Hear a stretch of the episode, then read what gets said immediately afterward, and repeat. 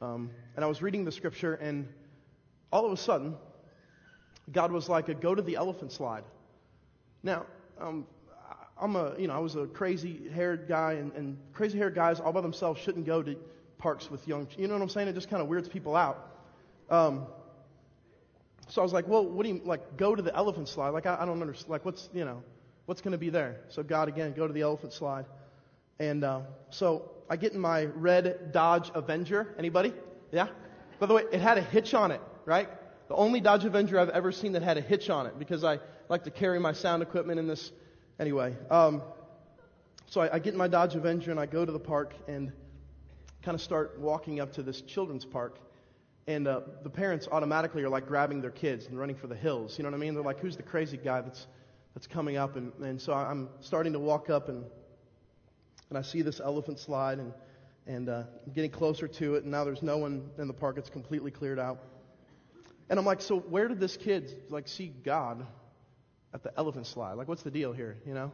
So I'm like looking around. I find a piece of trash. I'm like, is this, this can't be it, you know? And, and I'm like looking all around. I, I find a flower, right? So I'm like, oh yeah, this is, here it is. This is where he found it. And then God said, get on the slide. I mean, I'm not an extremely tall individual, but you know, I'm six one, six three in my high school, uh, you know, program, right? And uh, and God says, well, get on the slide. So the slide was probably about about this tall here, you know. So I stand up on the slide. I'm taller than the slide itself, you know. And I uh, and, and then God says, go down the slide, which literally means that all I'm going to do is sit down and my feet are going to touch the ground, you know? And so I sit down and I, and I, I touch the ground and I step back and I'm just like, oh, this little three, four, five year old kid saw God in the joy of going up and down the slide. Up and down, up and down, up and down. And so for him, when he came back to us, he was like God's over at, at the elephant slide because of the joy he was experiencing. There's something undeniable that happens when God speaks. Can we agree? There are few feelings or senses or times that are more compelling or more intuitive or more powerful than when you know God clearly speaks to you and calls you to action. Anybody? Now here's the remarkable thing about the passage tonight is God is going to speak through his son Jesus to a rat pack of disciples. And they're going to hear his voice and they're going to be called to action. And I want to do something tonight before we move one step further.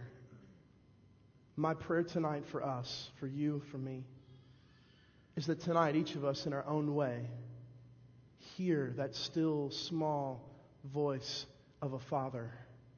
We hear it clearly, maybe for the first time, and that tonight we're called to action. Are you guys with me? So we're going to take a couple minutes and we're going to pray that that, that happens. So, whatever that means for you, Pray. Pray that God will come, that He will speak, that we'll hear clearly, and that you and I, because of the clear, confident voice of Christ, will be called to action. Spend a couple minutes just praying for that to happen.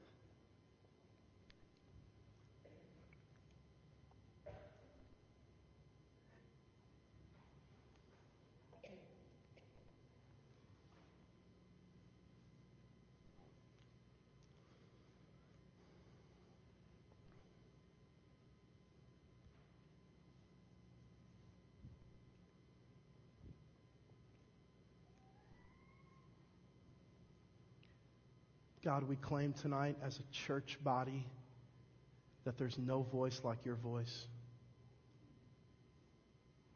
We say tonight together, unified, that there's no call like your call. And so, Father, will you please, by the great power of your Spirit, speak? Will you do it through your word? Will you do it through the senses and the convictions and the power of your spirit that's within inside many of us? Will you move in such a way tonight that we will undeniably be called by your voice to follow you? Will you do that tonight? That's what we want, it's what we desire. Please, God, do that. In your awesome name, amen. So, if you're uh, just joining us tonight, we've been journeying through the Gospel of Luke, uh, all of about two year journey that has two weeks left tonight and next week, and we'll be done with the Gospel of Luke. And that, just give it up for that. Come on, pretty crazy. I can tell you're excited. I don't know what that means. You either want to go to Luke for another, like you just want to redo, or you're just like, yeah, let's be done. I'm not sure, but either way, we're, we're here, right? Now, here's the amazing thing that happened last uh, a few weeks ago when we uh, last were studying Luke. Is Cleopas and his companion were journeying on this uh, on the way to this little village named what? Anybody? Emmaus. And Jesus shows up on their journey, and he's like, uh, "So, hey guys, what, what's going on?" Like, like, are you the only one that hasn't heard about what's going on in Jerusalem? And Jesus goes, "What things?" Right? He plays, you know, and and so all of a sudden these two individuals get their minds opened, they see who Christ is, and they're like, we have to tell somebody. So they beeline back to, anyone? Back to Jerusalem. And there in Jerusalem, somehow, they find in this room the disciples gathered. They think, Cleopas and his companion, think that they're going to be the ones that are going to tell the disciples, hey, Jesus is risen. He's alive. They bust open the door, and what happens? The disciples are already talking about the fact that he's alive because he appeared to who? Simon Peter. So they walk in, they're expecting to be the ones bearing the news. They end up hearing the news, and it turns in to this, this dude high five, Jesus is alive. You know? The way we, the way we communicated last time, it was this huge communal confirmation. Like all of us agreeing on something and just having this massive party broke out. That was what it was like. Now, this story picks up right in the middle of that. So imagine all of these guys together. They're celebrating. They're excited. Jesus is alive. A little bit more overhead light, Craig, if you could, so the people can see their Bibles. Luke chapter 24, verse 36 says this. Are you guys all there? Say I'm there. Do you guys see your Bibles yet, or you need more light? More light, please. More light, Craig. Yes. Keep it coming. Yes. More. Yeah. Oh, that's nice. Wonderful. Here we go. Verse 36. While they were still talking about this, by the way, it's on the first day of the week, Sunday, Jesus himself stood among them and said, Peace be with you. Now, uh, at first glance, I just want to crack up at this, don't you? Right? It's like all of a sudden, and the other gospels give us a little bit better indication of this, all of a sudden Jesus is just standing among them. And so randomly you have Christ in the room, and the words out of his mouth are, peace be with you, you know? Like this is not a thing that you hear often. Like we don't walk up to each other unless there's like a robber that comes in our house, right? Like peace be with you. I'm don't, you know, right? Eh, like unless something like that happens, we, we don't say that to each other. But here's Jesus. Randomly. Peace be with you, which is a strange greeting for a bunch of guys who I'm sure would be freaked out by that. But he says peace be with you. Now, first glance again, it's kind of weird and funny. Second glance, amazing. There's 13 times in the Gospel of Luke that Jesus says this word, peace. The Greek word is er, re, ne. Now, two times after he heals women in Luke chapter 7 and 8, he says to them, Go in what? Go in peace. In another point in Scripture, Jesus is called the Prince of Peace. All throughout the Scripture, in Luke chapter 10, when he sends out the 72, what does he tell them? When you enter a house, what do you say? You say, Peace be unto you. And if they're a man of peace, then you pass the peace. All this peace talk, it's kind of crazy. But now, listen, when you realize that Jesus has been crucified, now raised from the dead, can we agree with one another that when he walks in the room and he says, Peace be with you, there's some weight to that? Anytime Jesus says, Peace be with you. Now all of a sudden, despite him saying, I haven't come for peace, but for what? Division was the scripture in Luke. It's completely different. He was saying, look, I'm going to cause controversy because some people are, some people are going to come to me and others aren't. Some people will be experiencing the peace that I have to give, others will not. But regardless, it makes me think about this statement. When you're in the presence of Jesus, is there anything more peaceful? Um, some of you guys know that we're impregnated. Um, my wife is impregnated with uh, baby number two. His name is Dawson Bernie. Uh, any Dawson's Creek fans here? Perfect. We didn't name him after Dawson, uh, just so you know. Uh, Dawson and Dawson's Creek. Last couple days, uh, we had to go in for some tests. And, uh, and, and, everything's okay.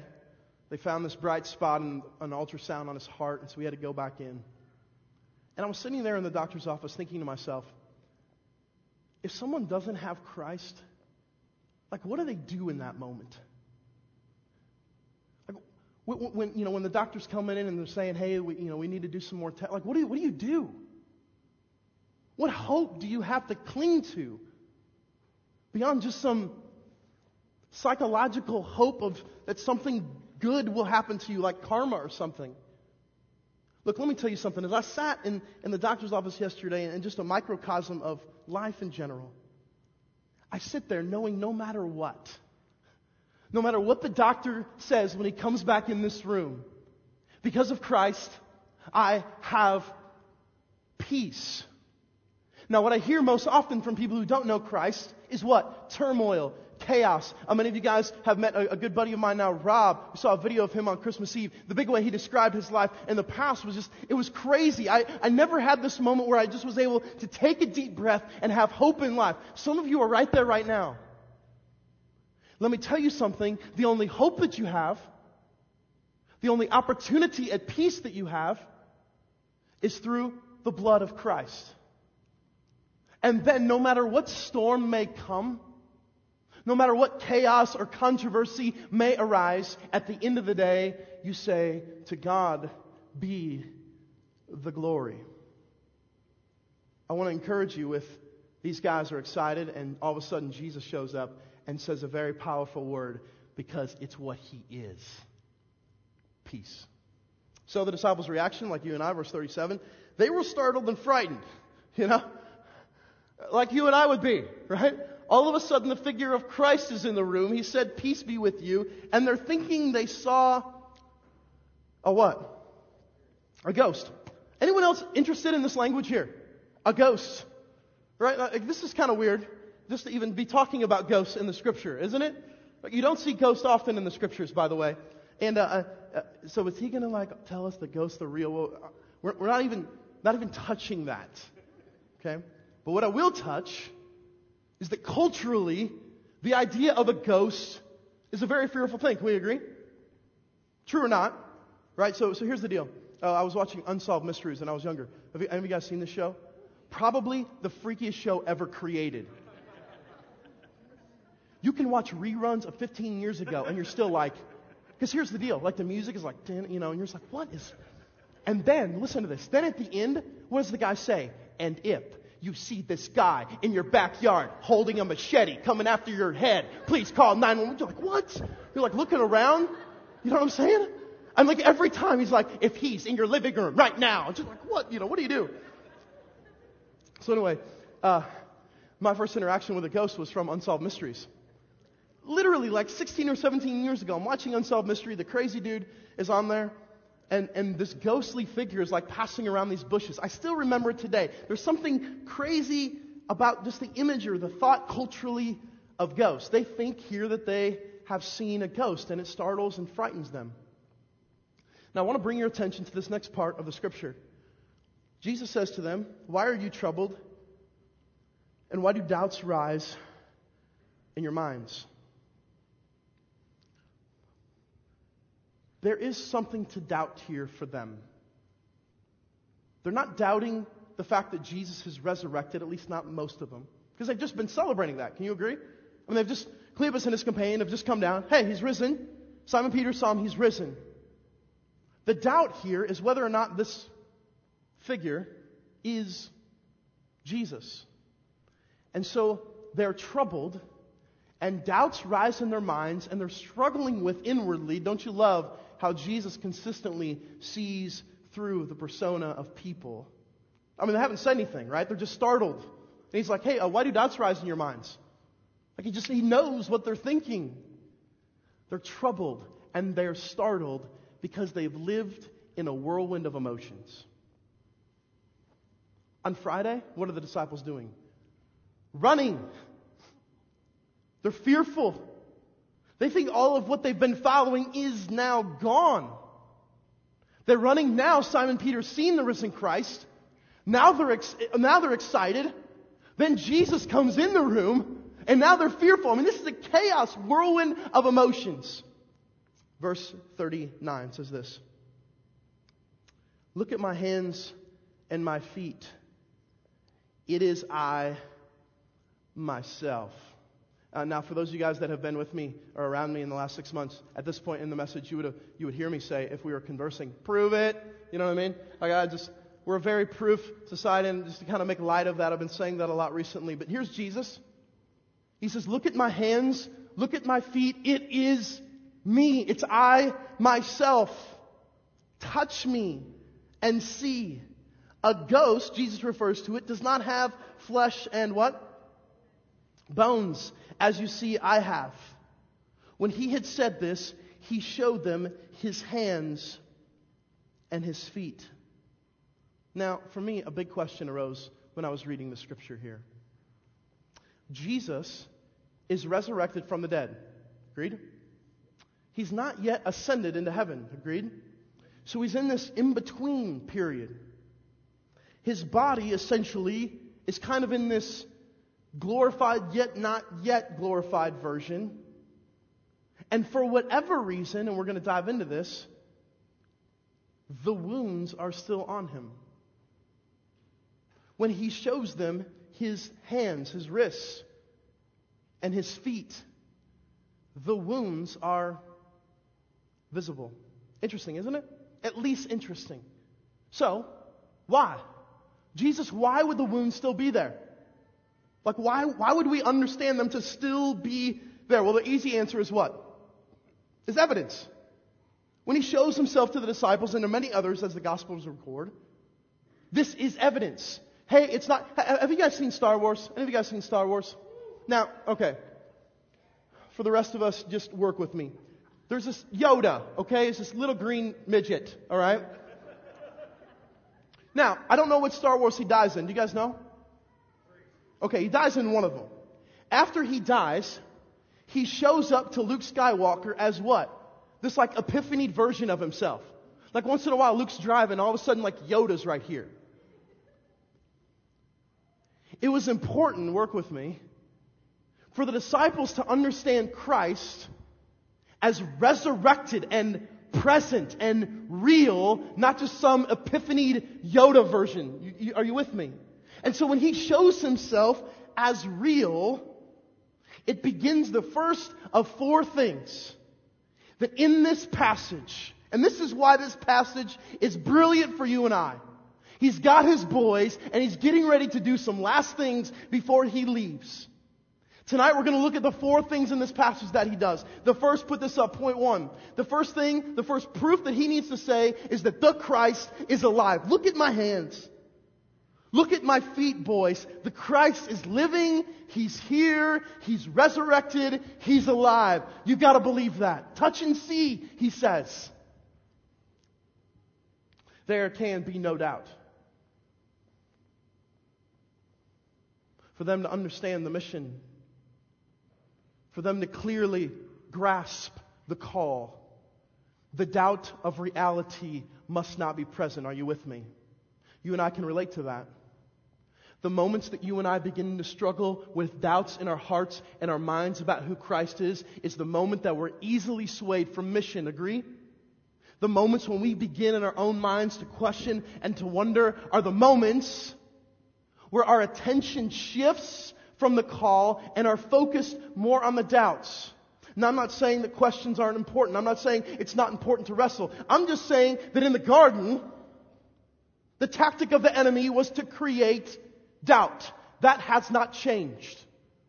So for many of you tonight that are dealing with doubt, for many of these disciples who were struggling with doubt, he needed to show, look, touch and see, I'm alive. I'm risen. The scripture goes on in verse 41. And by the way, there's, there's two things that we're going to study why the wounds. The second will come back here in a moment. And while I st- still did not believe it because of joy and amazement, hold on a second. They didn't believe it because of joy and amazement? Like, what? Have you ever um, had this moment when something was too good to be true? Right? Like you got some check in the mail for $3 billion. You're like, hold on a second. You know? It's some random, you know, signature that's been copied with photo paper. You know, I've done that before. I'm like, Heidi, look, we scored 10 G's, you know? And, you know, you gotta, oh, hold on a second, you know? This is one of those moments. They are in a whirlwind of emotion. Is this really Christ? Joy, amazement. What, what emotions have we seen? Joy, amazement, fear, doubt, startled. Can you be all those at once? I don't even know that it's possible, but these guys are. All of these emotions at once. They're struggling, they're wrestling. He asked them in the middle of verse 41, Do you have anything to eat? um, have any of you guys seen Ghostbusters? Yeah, remember Slimer? There was a scene in Ghostbusters where Slimer just starts to pound the food. Where does the food go? You guys remember? Like on the floor, right? Because he's, he's, a, he's a ghost, like he's a ghost. So he's just pounding all this food, but it just goes down the floor. Well, this is the moment, right? If he's an image, the food will not be digested. So he's like, hey boys, you got anything to eat? You know?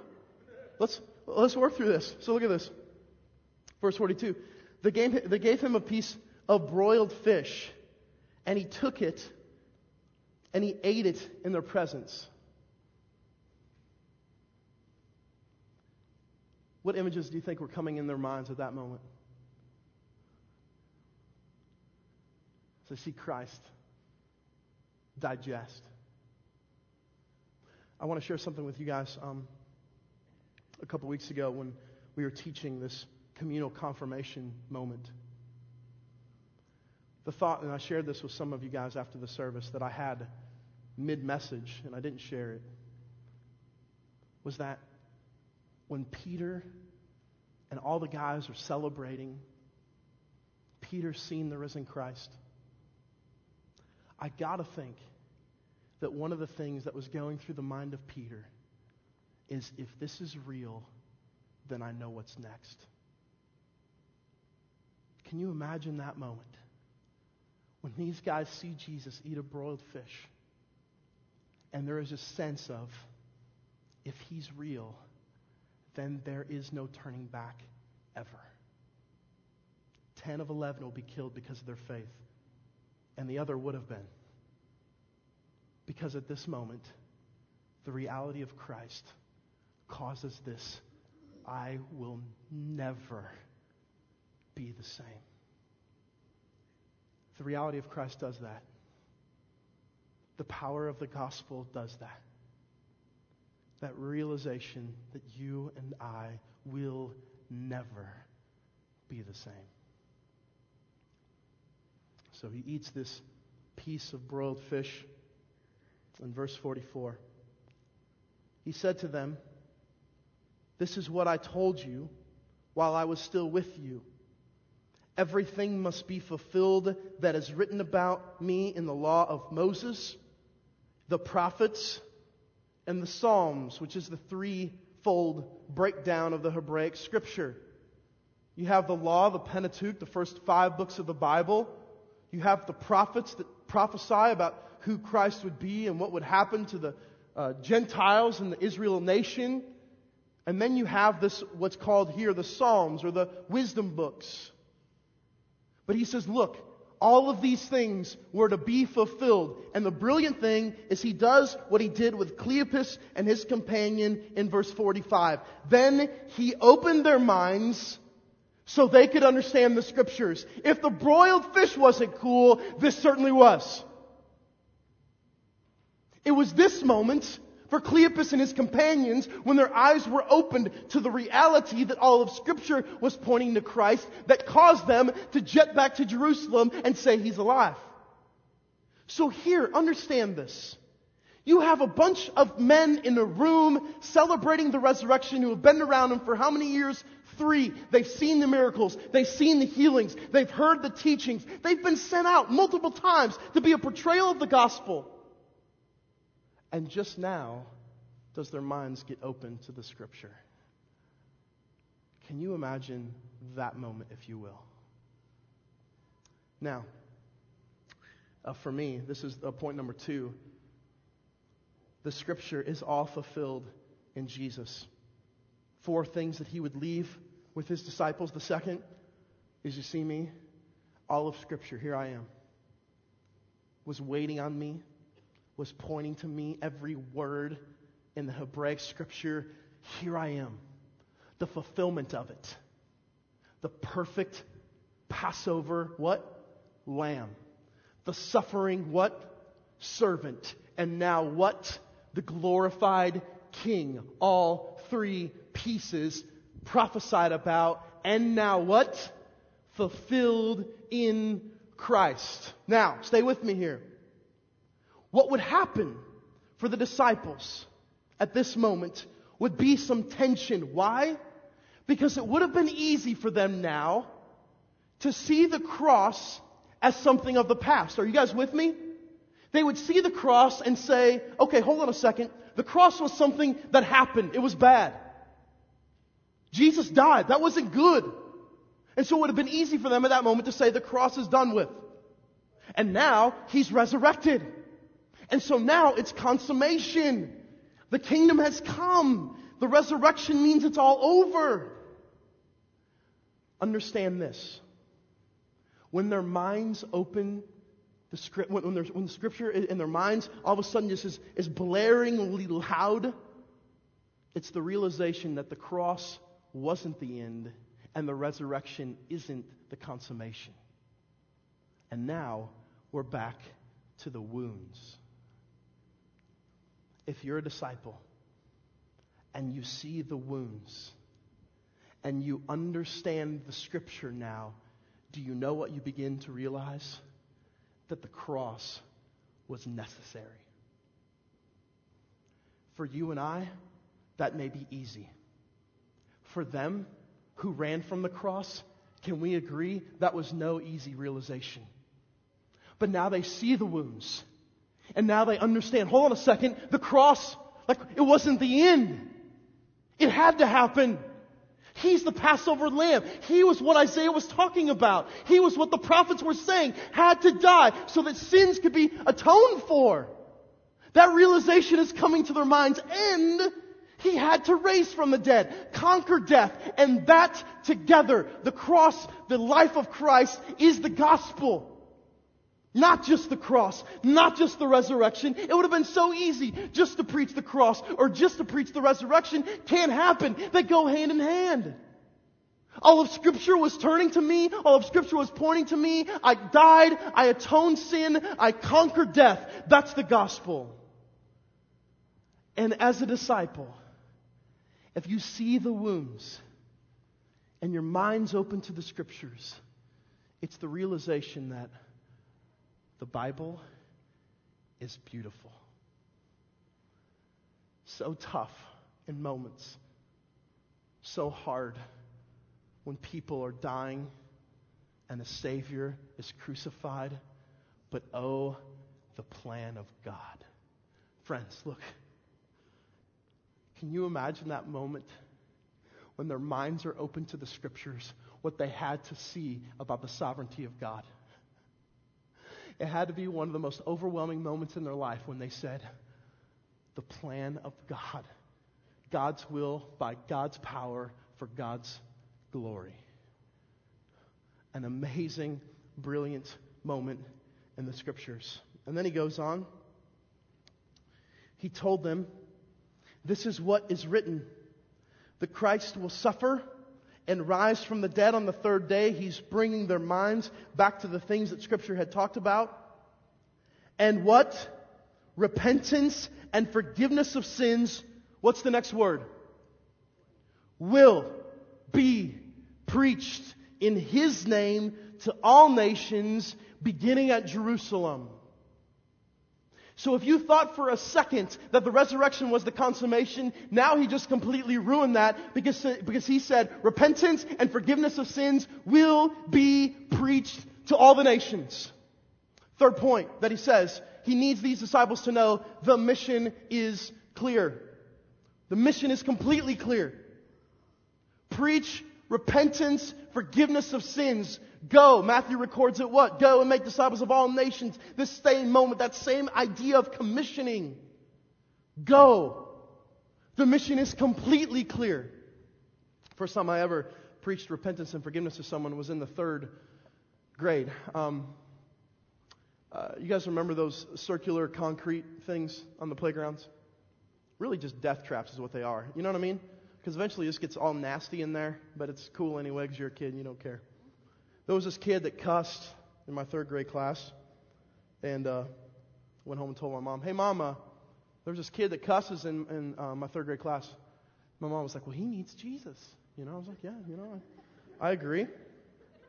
And uh, just so happens, funny thing, funny how this works. That same day, the Gideons passed out Bibles. You know what I mean? So I get to school and I get one of these green Gideon Bibles, and I'm feeling empowered at this point. I'm like, it's go time. Like, this is clearly a sign. Mom just said he needs Jesus. I got my Gideon Bible. We're ready to roll. So I walk up to this kid. I said, hey, uh, can you meet me in the concrete circular thing in five minutes? Whatever I called it back then, I don't know. He's like, sure, what's up? I was like, don't worry about it. You know, just, just show up. And uh, so I, I'm in there waiting, not praying all right, waiting. And, uh, and he, he walks in, and I just look at him, and I, I say, hey, you cuss a lot, don't you? He's like, well, I, yeah, yeah, I guess I cuss. I'm like, you know what? You're going to go to hell, buddy, all right? You need to stop that cussing. You need to repent. I like, I, the only, one of the only, uh, John 3.16, for God's like, this is the, and the, the dude rolled after like 10 seconds. You know what I'm saying? Never again friends. But my first experience with preaching repentance and forgiveness was this moment where, listen to this, where I felt like I had something to give that this guy needed from me. Uh, several years later, uh, my wife and I journeyed with some uh, people to Rio de Janeiro, Brazil. Uh, you guys all know where Brazil is, right? The south of Iowa, and a beautiful place. And uh, so we go down there, and one of the big tasks of this trip is that we're going to be preaching every night in, in these different church, huge churches. And I'm just confessing my own pride to you that I was the one that um, was called and, and got the opportunity to stand up in front of thousands of people every night in Rio de Janeiro, Brazil, with an interpreter. And every night afterwards, we would present the gospel. And as I would talk to people through interpreters, telling them about Jesus, when I look back on that trip, let me tell you something. My motivation was 100% about the agenda that I had, using Christ for that agenda in the means to create some type of energy.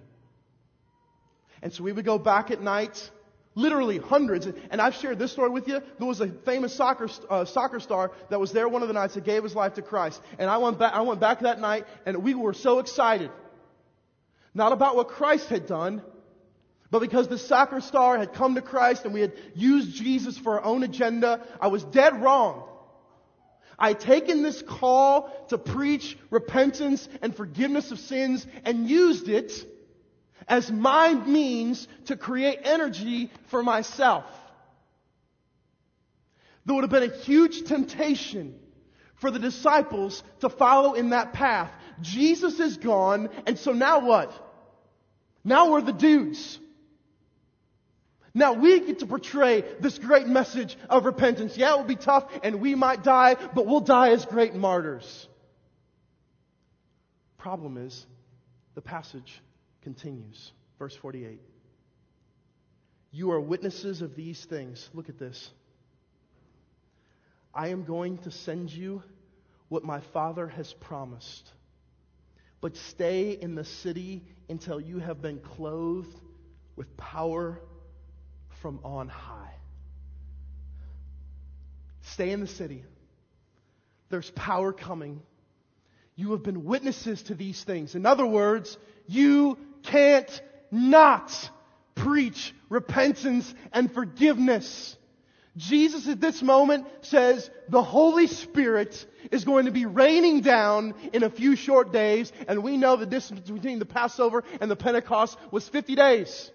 So wherever this day lands, compared to that, it's a short amount of time. That all of a sudden, empowerment's gonna come down. The fourth thing that Jesus has to communicate with these boys is the promised Holy Spirit will come and be the catalyst to the mission. The Spirit will guide, the Spirit will direct. Now, Jesus uses some interesting language, doesn't he? He says the what?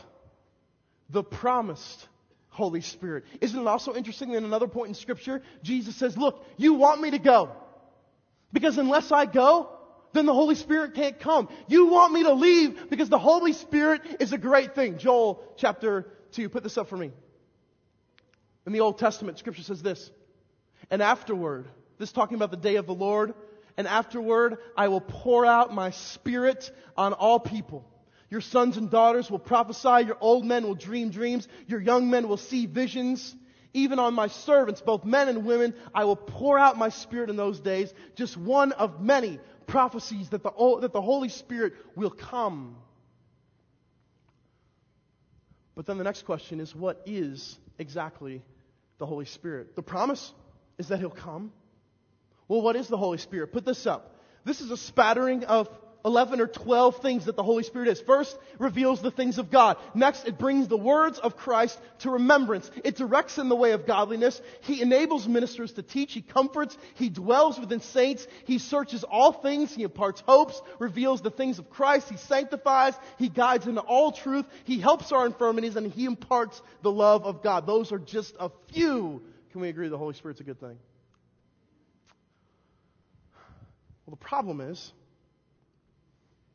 if Jesus says things are going to be preached, repentance and forgiveness, and here, I'm going to give you the Spirit to be a catalyst so that you can do that. You and I both know the disciples do that. They die because of it. It's a tough moment for you and I, isn't it? So, is repentance and forgiveness of sins being preached by me and by you. If the same Spirit is within all of us who believe, and the Spirit is all of that list, then I want to ask you guys what's the problem? If the Spirit is those things, if He guides us into all truth, if He shares all these truths with us, then what is the problem? Why are you and I struggling preaching repentance and forgiveness of sins that's all about the glory of God and not our own agenda? Why are we struggling? If you have your Bibles open to Romans chapter 7 with me, please. Romans chapter 7.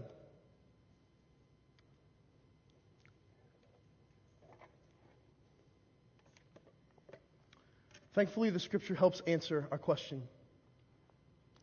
Romans chapter 7, verse 21. When you're there, say, I'm there. Uh, thankfully, the same struggle. Like, why aren't I. Look, I, I just want to be real with you guys before we read this passage.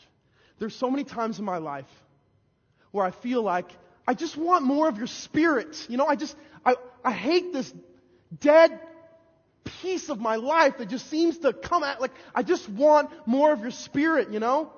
And then there's other times where I say that I want that, but I haven't prayed for that.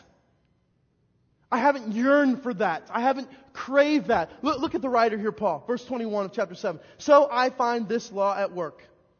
When I want to do good, evil is right there with me.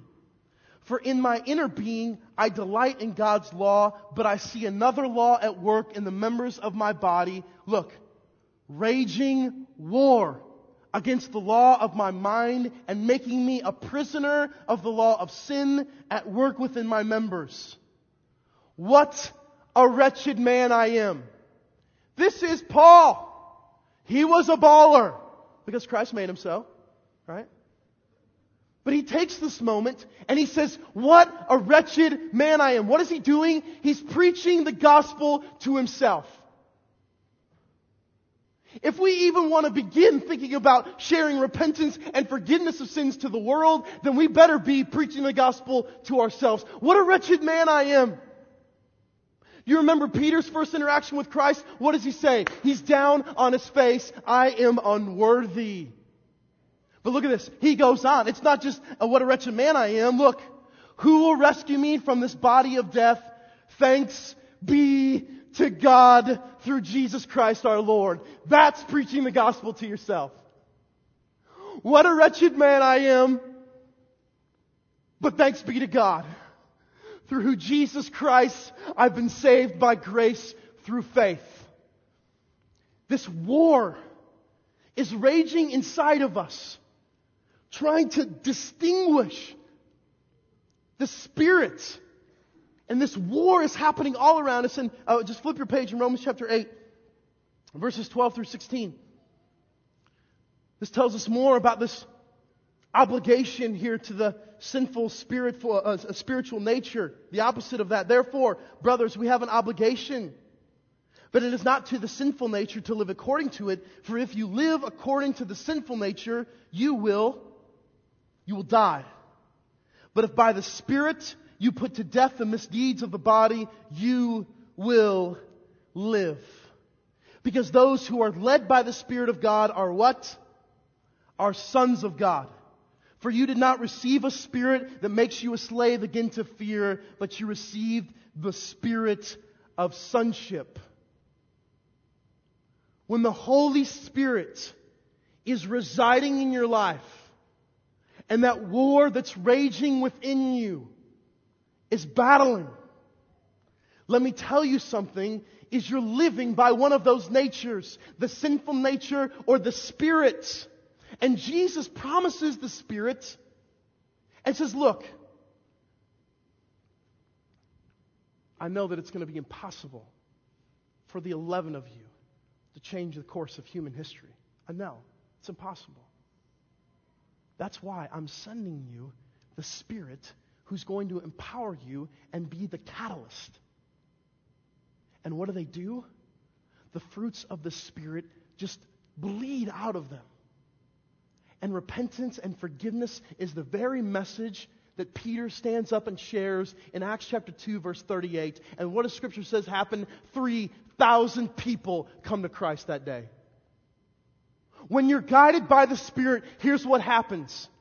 My third grade punk heart my prideful heart in Brazil, my shameful self that still struggles with pride and this being about me, when you're guided by the Spirit, you don't see Jesus as something that you need to give to people.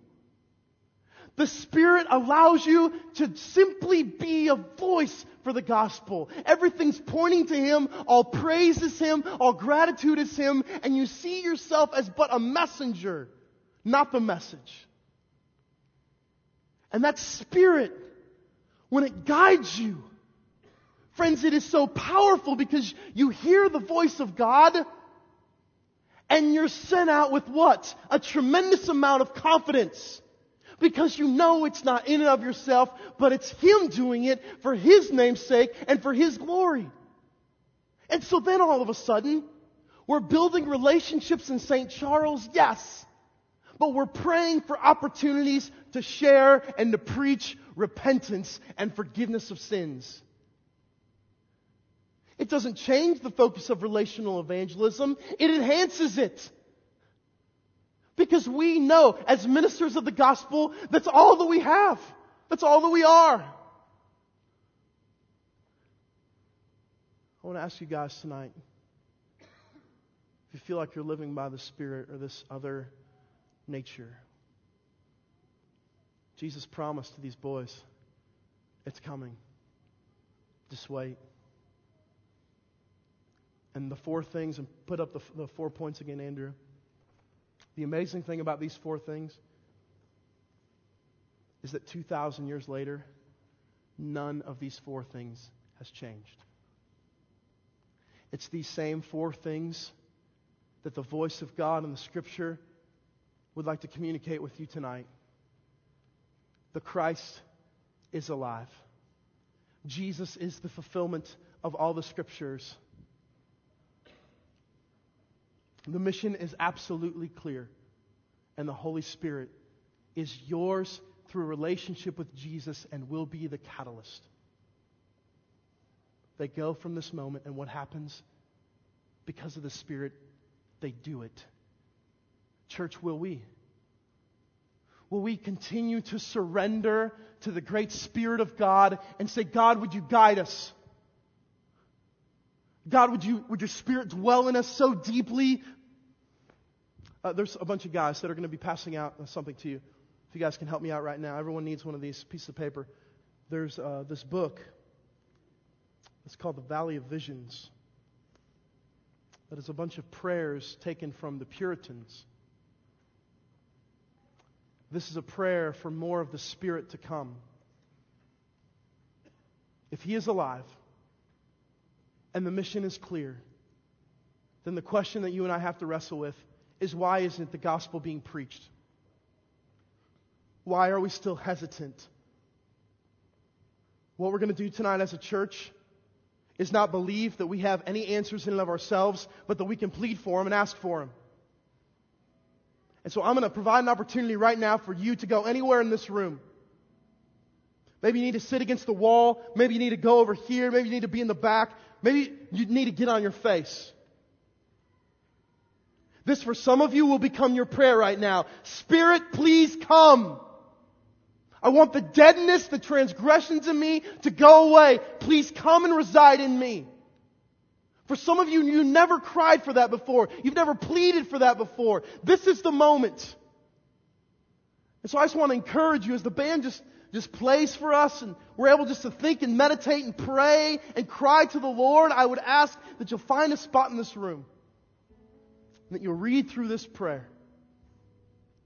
And together as a church, we'll ask the Holy Spirit to fall on our lives so that we can go empowered with the gospel. God, would you make your agenda known? Will you decrease our worth that we may see our full worth and our full confidence in you? God, will you drop your spirit on Matthias's lot? Will we be a church, God, that is not about our own pride and success, but about preaching repentance and forgiveness of sins because we love you. And we just desire to be obedient to the call that you placed on our life. Oh Spirit, would you come? Fill our hearts. Fill our lives decrease our deadness. God, make us alive in your spirit. Church, what does it look like to worship unabandoned? What does it look like to worship when the Spirit of God is dwelling so strongly? What does that look like? Let's respond now. Let's respond now to God's initiation. Come on.